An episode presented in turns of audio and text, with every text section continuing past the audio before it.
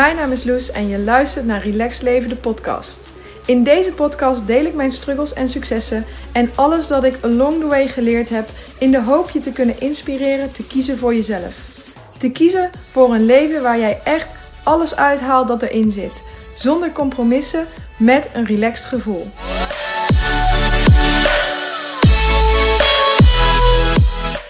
De tweede aflevering alweer van Relaxed Leven, de podcast. Al heette deze podcast de eerste aflevering nog School for Vitality, de podcast.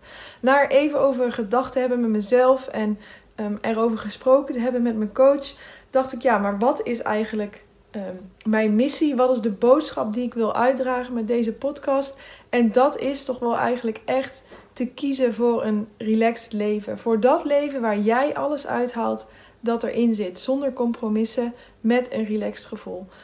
Dus ik vond dat de naam van de podcast veranderd moest worden. En um, ja, zo geschieden. Dus vanaf nu Relaxed Leven, um, de podcast. En in deze tweede aflevering wil ik het graag met je hebben over druk zijn. Of het woord of het fenomeen druk eigenlijk. Want afgelopen week zei iemand tegen mij: Oh, het klinkt echt alsof je het heel erg druk hebt. En op de een of andere manier was ik daarna zo getriggerd. Ik had instant, instant kippenvel.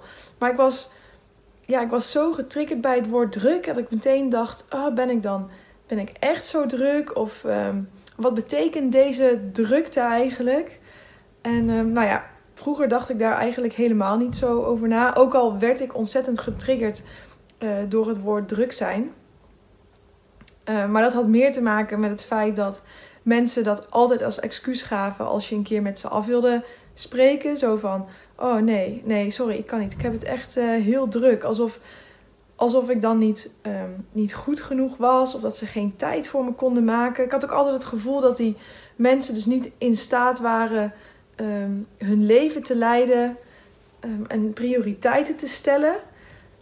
Maar ik denk in ieder geval het ergste gevoel was wel dat ik dus niet goed genoeg was. En zodat ze dus, omdat ze dus geen uh, tijd voor mij vrij wilde maken. Inmiddels snap ik dat dat um, heel anders zit. Maar daarnaast denk ik ook dat het woord druk veel bij mij triggerde. Omdat het gewoon pure, um, een pure spiegel was. Het was gewoon eigenlijk mijn, mijn projectie op die, um, op die andere persoon. Want ik deed er gewoon keihard aan mee. Ik was zelf ook altijd druk. En ik kan me zelfs herinneren dat er een, een post was, misschien zo'n beetje halverwege mijn studententijd, waarschijnlijk zo'n beetje net voor de eerste keer dat ik crashte, dat ik echt een soort van competitiegevoel ervaarde ook bij, bij druk zijn. Zo van, nee, maar ik heb echt de volste agenda en ik kan echt zonder de minste pauzes. Ik heb helemaal geen weekenden nodig. Ik, ik werk en ik studeer gewoon door. Nee, maar ik kan echt altijd aanstaan, altijd doorgaan. Ik heb wel deze alle 28 ballen uh, in de lucht te houden. En, en ik deed dat natuurlijk om er gewoon zeker van te zijn dat ik alles eruit haalde dat erin zit. Al werkt dat, um, al werkt dat helemaal niet zo. Maar ik denk wel dat daarom druk zijn. Um, toen een trigger was uh, vanwege die spiegel en nu een trigger was omdat ik dan meteen terugdenk naar hoe ik daar vroeger, of vroeger tot een paar jaar geleden, um, mee omging. En dat ik ook zo graag niet meer terug wil naar um, dat gevoel en dat excuus.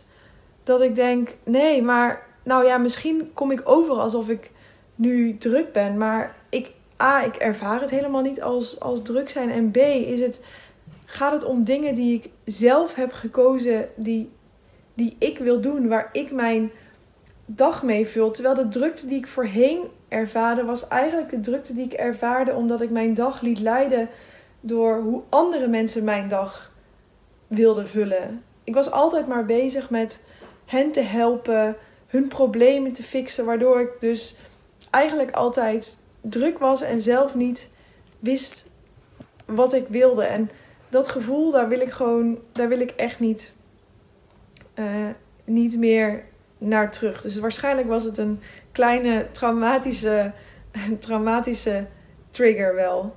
Um, ja, dus in die tijd en ik weet, niet of, ik weet natuurlijk niet of dat überhaupt zo is. Ik weet in ieder geval of het voor mezelf zo was. dat in die tijd ik druk zijn eigenlijk ook gewoon heel comfortabel vond. Dat druk zijn heel comfortabel is. Het is heel makkelijker. Het is gewoon makkelijker. En ik zei het net al, is makkelijker om altijd bezig te zijn dan af en toe gewoon thuis te zitten en niks te doen. Het is makkelijker en comfortabel om je om elk gaatje in je agenda gevuld te krijgen met een activiteit, dan een gat te zien in je agenda waar, waarin je dus gewoon eventjes niks hoeft. Of dat je dus zelf mag opvullen. Want als je dus gewoon niks doet, of nou ja, ik wilde in ieder geval toen niet niks doen. Ehm, eigenlijk denk ik in de angst om me verveeld te voelen. In de angst dat oncomfortabele gevoel te ervaren. Om, om me eenzaam te voelen. Ehm, of ja, eigenlijk om überhaupt iets te voelen en erachter te komen dat dingen gewoon echt niet uh, kloppen. Want als je dus niet druk zij, bent, dan krijg je dus opeens weer tijd om naar binnen te keren en te voelen. Dus druk zijn is gewoon ook een hele goede strategie om niet te hoeven voelen. En ik, ik had nogal wel wat redenen, of eigenlijk wel wat wensen, waarom ik dus echt ehm, niet wilde voelen. Ik hoefde die. Ik hoefde alle nare gevoelens van, van de afgelopen jaren wilde ik niet. Ik wilde door met mijn leven. Ze zaten veilig weggestopt in mijn lichaam. Dus druk zijn was gewoon ja, de, de makkelijke optie. Want dan hoef je dus niet te kijken naar de dingen die niet fijn zijn. Dus je hoeft niet die relatie onder de loep te nemen. Je hoeft niet naar je leven te kijken om te kijken wat, wat er eigenlijk niet klopt. Naar je baan te krijgen, kijken en erachter te komen dat je eigenlijk iets anders wil. Want zodra je dat allemaal weet, dan gaan er zoveel dingen veranderen. En verandering is zo eng en um, oncomfortabel. Dus eigenlijk, wat je eigenlijk doet met druk zijn, is ja, keihard dat uh, vermijden. Je vermijdt gewoon te kiezen eigenlijk um, voor jezelf. Dus voor mij was druk zijn jarenlang absoluut het ultieme uitstelgedrag van wat ik eigenlijk wilde. Of, nou ja, to be honest, ik wist eigenlijk niet eens um, wat ik echt wilde. Want daar had ik eigenlijk nooit over nagedacht. Of daar maakte ik helemaal geen tijd voor uh, om over na te denken. Want um, ja, waarom zou je ook, waarom zou je zeg maar niet. Ik wist gewoon ook niet zo goed waarom je niet, niet druk kon zijn. Ik wist dat toen, toen echt niet. Dus waarom, waarom zou ik in laserfocus willen werken? Waarom zou je vriendschappen willen stopzetten? Waarom zou je nee willen zeggen tegen bepaalde dingen? En waarom zou je met je eentje op de bank willen zetten als je ook gewoon lekker druk kunt zijn? Want als je lekker druk kunt zijn, dan hoef je in ieder geval niet naar binnen en hoef je in ieder geval niet um, te voelen wat je eigenlijk um, wil of wat je eigenlijk voelt. Um, ja, dus ik denk ook tijd over hebben, of in ieder geval niet druk zijn, is dus pas fijn als je weet wat je wil. Als je niet precies weet wat je wil met je leven, wie je bent, hoe je leven eruit moet zien, wat je doelen zijn, waar je heen gaat, wat je hier te doen hebt, dan is, dan is niks doen, dan is, niet, niet, dan is niet druk zijn ook gewoon helemaal niet fijn. Het is niet, het is niet fijn, het is oncomfortabel en dus is druk zijn makkelijk, maar druk zijn is dus gewoon in die end eigenlijk gewoon een keihard keiharde vermijdingsstrategie. Want dat is natuurlijk niet het doel van het leven. Het, het, doel van het leven is leven, voluit leven, jouw leven. Want je bent hier op aarde gezet om jouw leven te leven en niet om dat leven alleen maar te vermijden door druk te zijn met andermans shit, eigenlijk. Dus ja, ook minder werken heeft dus ook alleen maar zin als je dus weet uh, wat je wil. Dus in de tijd dat ik thuis zat en dus niet um, niet werkte, vermeed ik, oh ja, in die tijd vermeed ik dus echt. Ik had natuurlijk zeeën van tijd in een weekend om met vrienden af te spreken. Maar als dan die vrienden vroegen van, hey, hoe gaat het? dan gaf ik het liefst geen antwoord. Ik vermeed gewoon keihard de vraag hoe het ging, waar het mee was. Want ja, wat had ik, wat had ik moeten zeggen? Ja, ik ben gewoon. Uh, ja, ik ontvang gewoon uh, lekker geld van, uh, van de overheid. Dus ik zit gewoon een beetje te chillen thuis. En misschien een beetje uit te zoeken wat ik, wat ik eigenlijk wil. Wat eigenlijk helemaal niet leuk is. Dus je denkt dat, dat heel veel chillen eigenlijk leuk is. Maar ik vind het bijzonder pijnlijk. En ik kom achter allemaal dingen die ik anders nooit had geweten. En ja, eigenlijk weet ik nog steeds niet wat ik moet. Want wat ik wil. Want ik heb eerst nog heel veel shit. Nee, dat is natuurlijk niet wat je wil zeggen. Want druk zijn is natuurlijk ook gewoon een statusding. Is ook gewoon dat wat aangeeft hoeveel ambitie je hebt. Dus als iemand, als iemand zegt of iemand antwoord geeft op de vraag: hey, hoe gaat het? En je zegt. Uh, je zegt ja joh, lekker, uh, lekker rustig. Dan denk je ook, dan schiet je ook meteen in de paniek. Want dat is, dat is raar. Van goh, ben je, heb je op een sabbatical? Ben je ziek? Zit je niet lekker in je vel? Um, je gaat je eigenlijk zorgen maken als iemand niet het antwoord geeft: Ja, ik ben, ben druk of gaat goed. Of gaat goed, want ik ben druk. Je moet bijna kunnen zeggen dat je druk hebt. Anders tel je, anders tel je gewoon niet mee. En daardoor voelde ik me dus ook echt waardeloos in dat half jaar. En daarom durfde ik denk ik ook niet een eerlijk antwoord te geven. Want ja, ik was niet meer druk. Ik had even geen ambitie. Ik was even compleet nutteloos ja, dus, dus mijn status was, was opeens veranderd in een nietsnut, in een uitkeringstrekker, in een, ja, whatever. Inmiddels kijk ik daar natuurlijk heel anders tegenaan, maar in die tijd, oh my god, ik voelde me echt waardeloos. Terwijl ik aan elke vezel in mijn lichaam voelde dat het de goede kant op ging, dat dit was wat ik moest doen. Maar ja, het grootste gedeelte van de tijd voelde dat echt niet zo. En vond ik het hartstikke lastig om daar in mijn eentje thuis te zitten en alles te doen wat de rest van de wereld niet doet. Super stom eigenlijk, want druk zijn is, is hartstikke makkelijk. Zoals we het er net al over hebben gehad. Iedereen kan dat. Iedereen kan overal een gekkenhuis van maken. Iedereen kan alles blijven overdenken. Je kunt jezelf zo makkelijk bezig zijn en je kunt jezelf dus zo makkelijk ook eigenlijk die status aangeven. Ik bedoel, we weten allemaal, die mensen die, die zeggen op het werk dat ze hartstikke druk zijn. We weten allemaal dat het bullshit is. Want in die end doet op het werk natuurlijk niemand andere dingen dan vergaderen, powerpoints maken, shit fixen, bellen, nog een keer vergaderen. Ik bedoel, alle banen zien er zo op de expertise na natuurlijk een beetje hetzelfde uit. En toch is, er een, is de een er veel drukker mee dan de ander. Om maar even aan te geven hoe belangrijk ehm, die persoon is. En hoe belangrijk ik dus niet was toen ik dus gewoon nutteloos en ongelukkig um, thuis zat. Ook ongelukkig denk ik omdat ik gewoon de verslaving miste van het druk zijn, de rush, de adrenaline door mijn bloed. En ja, al die hormonen die bij druk zijn komen kijken, maakt dat um, druk zijn dus ook gewoon ehm, een soort van gelukkig maakt. Het is natuurlijk constant instant gratification, omdat je constant die dopamine shots krijgt van dat, van dat druk zijn en van dingen gefixt hebben.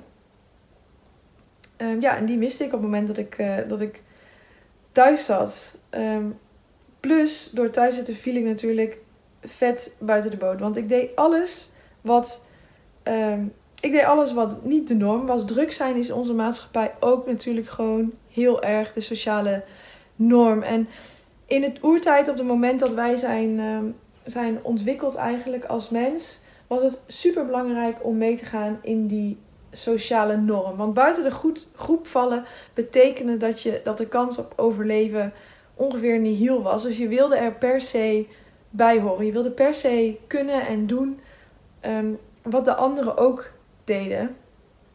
Maar nu in de huidige maatschappij is die omgeving natuurlijk helemaal niet meer zo gevaarlijk. En kun je dus, ehm, kun je dus eigenlijk prima doen wat de norm niet doet. Ik zou bijna zeggen, je kunt beter doen wat de norm niet is. Maar goed. Ehm, ja, dus ik voelde me wel gewoon uh, heel bijzonder en anders. En slecht en eigenlijk alles wat erbij komt kijken. Want ja, niet druk zijn is dus gewoon ontzettend moeilijk, oncomfortabel, geen uitstelgedrag meer. Je gaat voelen, je bent je status kwijt, je, doet, je voldoet niet meer aan de norm. Ehm, ja, nu zie ik dat echt heel anders, gelukkig eigenlijk. Want druk zijn, ja, druk zijn is makkelijk. Ik vind het, het is nog steeds makkelijk. Nog steeds, het nog steeds moet ik die balans bewaren dat ik niet weer druk ben. Um, mijn dagen vol prop. Want het is gewoon, het is gewoon ehm, makkelijk. Maar druk zijn maakt niet gelukkig. Want, want je kiest niet. Je houdt alle opties open. Je probeert alle ballen in de lucht ehm, te houden. En dat is gewoon, dat is gewoon echt onmogelijk. En in plaats van dus nu, nu verslaafd te, willen zijn aan die adrenaline van druk zijn, ben ik dus echt veel liever verslaafd aan het onwennen, aan het overwinnen van die um, discomfort. In plaats van het overwinnen van de drukte. Dus het overwinnen van het maken van die uh, keuzes. En nu tegenwoordig vind ik het wel cool om te zeggen dat ik het lekker rustig heb. Want ik weet wat het betekent als je het rustig hebt. Dat is gewoon mega gezond, mega relaxed. En je haalt er gewoon, pas dan haal je pas echt alles uit het leven wat erin zit. Omdat in ontspanning pas echt alles optimaal functioneert. En daarnaast, tenslotte, vind ik het ook helemaal niet erg om er niet meer uh, bij te horen. Ik wil er niet eens meer bij horen, want de norm is gewoon bijzonder slecht. Ik wil gewoon mijn eigen ding doen. Ik heb dat altijd gedaan. Als kind deed ik dat ook. Ik ben dat gewoon, ik ben dat kwijt geweest. En nu begin ik dat dus beetje bij beetje weer terug te vinden. Want daar is echt nog steeds wel ehm, werk te doen. Maar ik ben daar wel heel ehm, blij mee. Ehm, ja, dus ik geloof dat ik nu zo'n beetje zo mijn verhaal heb verteld met uh, waarom we het zo druk hebben. Dus waarom hebben we het eigenlijk zo druk? We hebben het zo druk omdat één, omdat het makkelijk is. Het is veel makkelijker om je dagen te laten bepalen door je omgeving en gewoon maar te reageren op dat wat er op je afkomt. Het is veel makkelijker omdat je dus dan niet hoeft te kiezen. Je probeert gewoon alle ballen in de lucht te houden in plaats van er een paar volledig vast te pakken en de rest te laten gaan. Want laten gaan is natuurlijk, vinden wij iets wat heel, heel moeilijk is. Dan hebben we meteen het geval dat we falen. Dus druk zijn is makkelijk.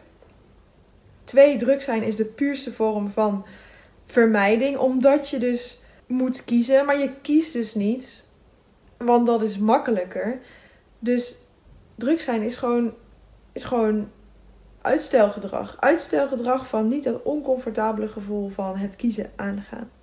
Daarnaast drie is druk zijn ontzettend ehm, verslavend. Want elke keer als je iets fixt, elke keer als je ergens op reageert, dan krijg je die shot dopamine als instant gratification. Ja, druk zijn is gewoon de belichaming van instant gratification. Je, houdt je gewoon bezig met elke keer van die dopamine shot naar dopamine shot uh, leven. Vier, druk zijn is in de huidige maatschappij nog steeds, hoe erg ook, um, een statusding. Want we tonen daarmee onze ambitie. Kijk hoeveel ballen ik in de lucht wil en kan houden. Um, en omdat het dus status. Um, hoe zeg je dat? Status aangeeft, laat zien. Is het vijf, denk ik, de ergste reden dat drukte is gewoon de sociale norm. En daar willen we niet, uh, niet buiten vallen.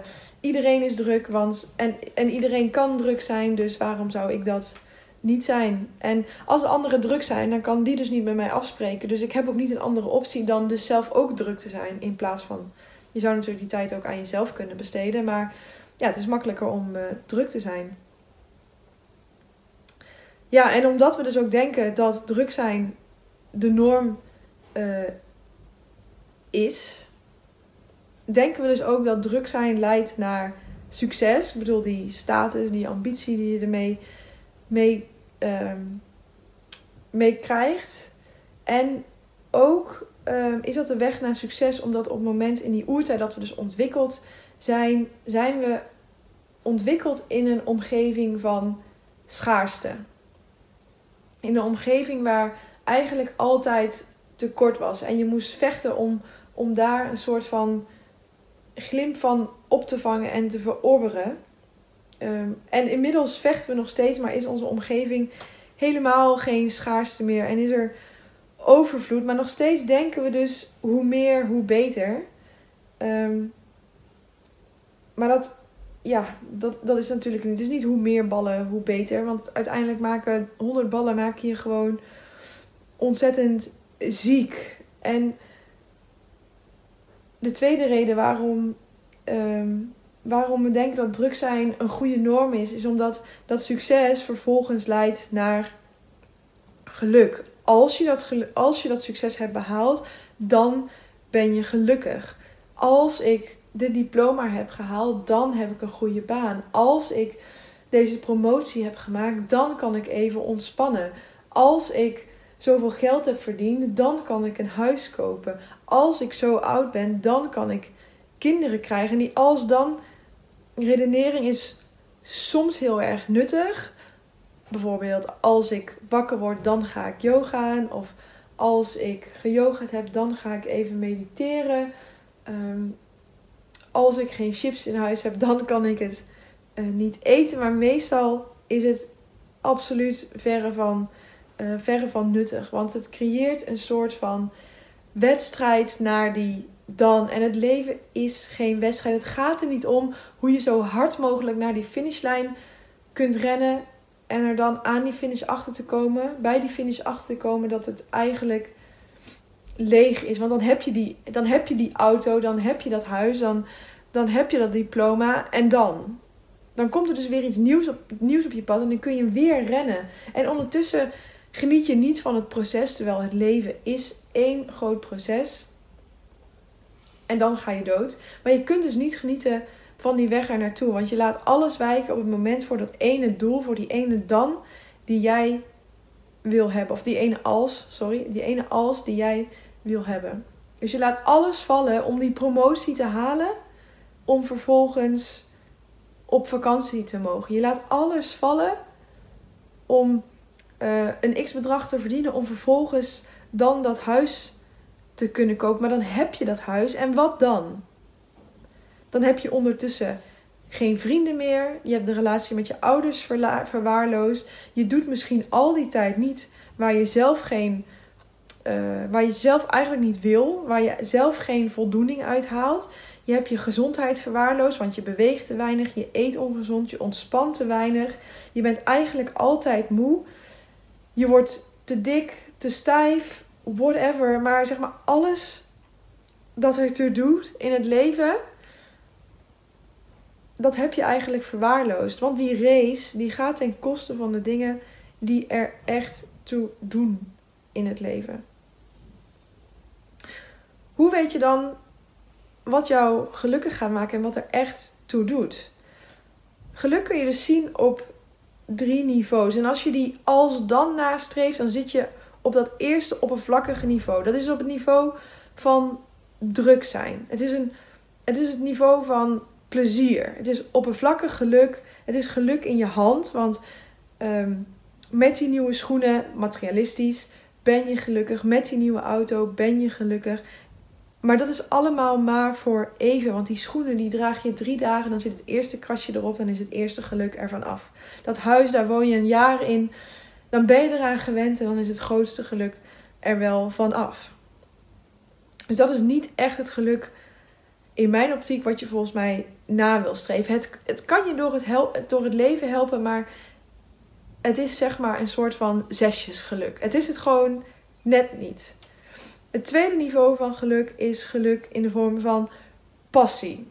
Dus je hebt het en in je hand en ook in je hart. Omdat je doet wat je leuk vindt. Dus je ervaart naast, naast het plezier ervaar je ook leuke dagen. Je, je ervaart dat je iets doet wat je leuk vindt. Ja, je hebt leuke relaties. Het is allemaal leuk. En dat is zeg maar hetzelfde als als we die um, dan bereiken. Dat is ook even super leuk. Je wordt zo leuk, je wordt er echt helemaal warm van. Je voelt het in je hart. Maar ook dit, ook dit is niet. Het is duurzamer dan, dan plezier. Zeker weten. Maar het is niet het allerduurzaamste wat je kan kiezen als dat ehm, sens maakt eigenlijk. Het allerduurzaamste wat je kunt kiezen. En dat is dus het derde niveau van geluk is purpose. Want als mens zijnde willen we dingen geven, willen bijdragen. We willen ons voldaan voelen. Je wil mensen helpen. Toch? Je wil mensen uh, verder brengen. Je wil de wereld verder brengen. Je wil jezelf vooral verder brengen. Je wil die zingeving ervaren. Je wil purpose hebben in je leven. En pas als je dat ervaart, als je dus die passie kan steken in het helpen van mensen en daarmee iets bij kan dragen, dan heb je volgens mij in mijn optiek een soort van de sleutel uh, naar succes en geluk gekraakt. Uh, niet, niet een makkelijke sleutel, het is geen makkelijke code, het is zeker geen uh, makkelijke weg, maar wel de weg ehm, naar, het beste, naar de beste vormen, naar de beste vorm van geluk. Ehm, eigenlijk. En hoe kom je daar? Um, vanuit die drukte waar je nu door laat varen, die makkelijke, statusgerichte, sociale norm, verslavende, um, vermijdende drukte. De vijf redenen waarom je druk bent. Um, hoe kom je nou van die drukte naar dat ultieme geluksgevoel, of die momenten van ultiem geluk. Want geluk is geen status dat je 100% van de dag kan volhouden. Al denken we dat wel en willen we dat wel. En daarom is het ook waarom we van dopamine shot naar dopamine shot gaan. We willen constant gelukkig zijn. Ehm, maar dat dat niet kan, ehm, is, ook, is ook een inzicht en een acceptatie. En die inzicht en die acceptatie dus van het drukte naar dat ultieme geluk, daar kom je alleen maar door ontspanning. En dan niet de ontspanning die je kent ehm, tussen die drukte door van nu. tussen die drukte door van nu. Dus moe op de bank ploffen met je zak chips voor Netflix. Of, ehm, of dat gaatje in je agenda wat je nog even kan vullen met een fijn etentje met die vriendin. Want die ontspanning is nog steeds jachtig. Je hebt nog steeds je telefoon in de hand waardoor je wordt afgeleid. Je bent nog steeds met je hoofd bij, bij het volgende item in je, in je agenda. En je bent nog steeds, ja, je bent eigenlijk nog steeds druk, maar dan met ontspannen. En omdat je dat ook inpast in zo'n kader, kies je A voor de verkeerde ontspanning, omdat je dus druk bent. En B, doe je het vanuit de verkeerde mindset. Want het moet in dat kader passen. Je moet en zal nu ontspannen. Maar here it is. Ontspannen is niet iets wat je doet, maar het is een staat van zijn. Het is gewoon oké zijn met die ontspanning. En dan vervolgens aan die ontspanning je volledige aandacht kunnen geven. Je oprechte betrokkenheid hebben bij dat ontspannen wat je op dat moment doet. Dus oprecht betrokken kunnen zijn bij die vriendin waar je mee afgesproken hebt. Oprecht betrokken kunnen zijn met de natuur waarin je rondloopt. Oprecht betrokken kunnen zijn met je ademhaling terwijl je mediteert. Dus oprechte betrokkenheid, volledige aandacht in het moment.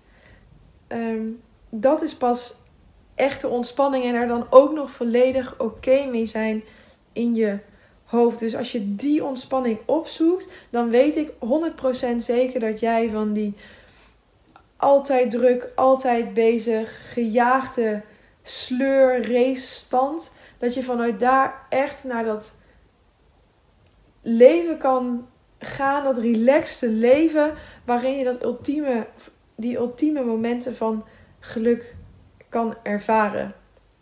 Maar dan moet je het wel opzoeken en je zoekt het alleen op, niet tussen de bedrijven door, maar als je er echt routine van maakt. Want dan kost het je op een gegeven moment ook geen moeite meer. Dan wordt het automatisch. En als het automatisch is, dan is het ook automatisch relaxed. Want dan hoef je er geen energie meer in te steken. Dan kun je dat gewoon doen. Mocht je nou op zoek zijn naar die routines en die mindset om relaxed door het leven te gaan, om weer dat relaxte gevoel te ervaren, niet meer die compromissen te hoeven doen om altijd maar druk te hoeven zijn, leren nee zeggen, weer zelfvertrouwen krijgen, ehm, oké zijn met wat anderen van je vinden, dan ben ik er toevallig op dit moment een training voor aan het ontwikkelen. Die training komt ongeveer binnen nu en een maand online. Op dit moment heb ik een wachtlijst. En alleen als je op die wachtlijst staat, ontvang je van mij een dikke vette korting en een bonus. En ik wilde de bonus eigenlijk even nog voor mezelf houden. Maar als jij deze podcast tot helemaal tot hier hebt gehoord, dan verdien je het eigenlijk wel om de bonus te horen. En de bonus is dat je dus tijdens die drie maanden training, waarin we echt gaan werken en gaan zorgen dat die routines en die mindset echt van jou zijn en van jou blijven. Tijdens die drie maanden krijg je dan ook de kans, of krijg je eigenlijk ook gewoon een gratis uh, sessie met mij. De rest mag je helemaal samen doen, maar je hebt gewoon de kans om een half uur of een uur mij alle vragen te stellen die je wil, mij alle hulp te vragen die je nodig hebt, zodat ik je kan helpen naar die routines en mindset voor een relaxed leven. Ja, dus wil je inschrijven op die wachtlijst, ga dan of naar mijn website www.schoolforvitality.com en klik richting de training Relax door het leven. Of volg mij op School for Vitality op Instagram. Daar komt het regelmatig voorbij en vind je een directe link in de link in bio. Mocht je trouwens vragen hebben naar aanleiding van deze aflevering, voel je dan ook meer dan welkom om mij via die twee wegen uh, te contacten. Ik kijk onwijs uit naar je vragen. Ik help je met alle liefde persoonlijk. Ehm, en ja, het lijkt me ook gewoon super leuk om te horen eigenlijk wat je ervan vond. Ehm, dit was hem. Eigenlijk de tweede aflevering van Relax Leven, de podcast. Ik hoop dat je er iets aan gehad hebt. En ik hoop ook je de volgende aflevering ehm, weer te zien. Of weer te horen aan de andere kant uh, van de lijn. Dankjewel in ieder geval voor het luisteren. Ciao!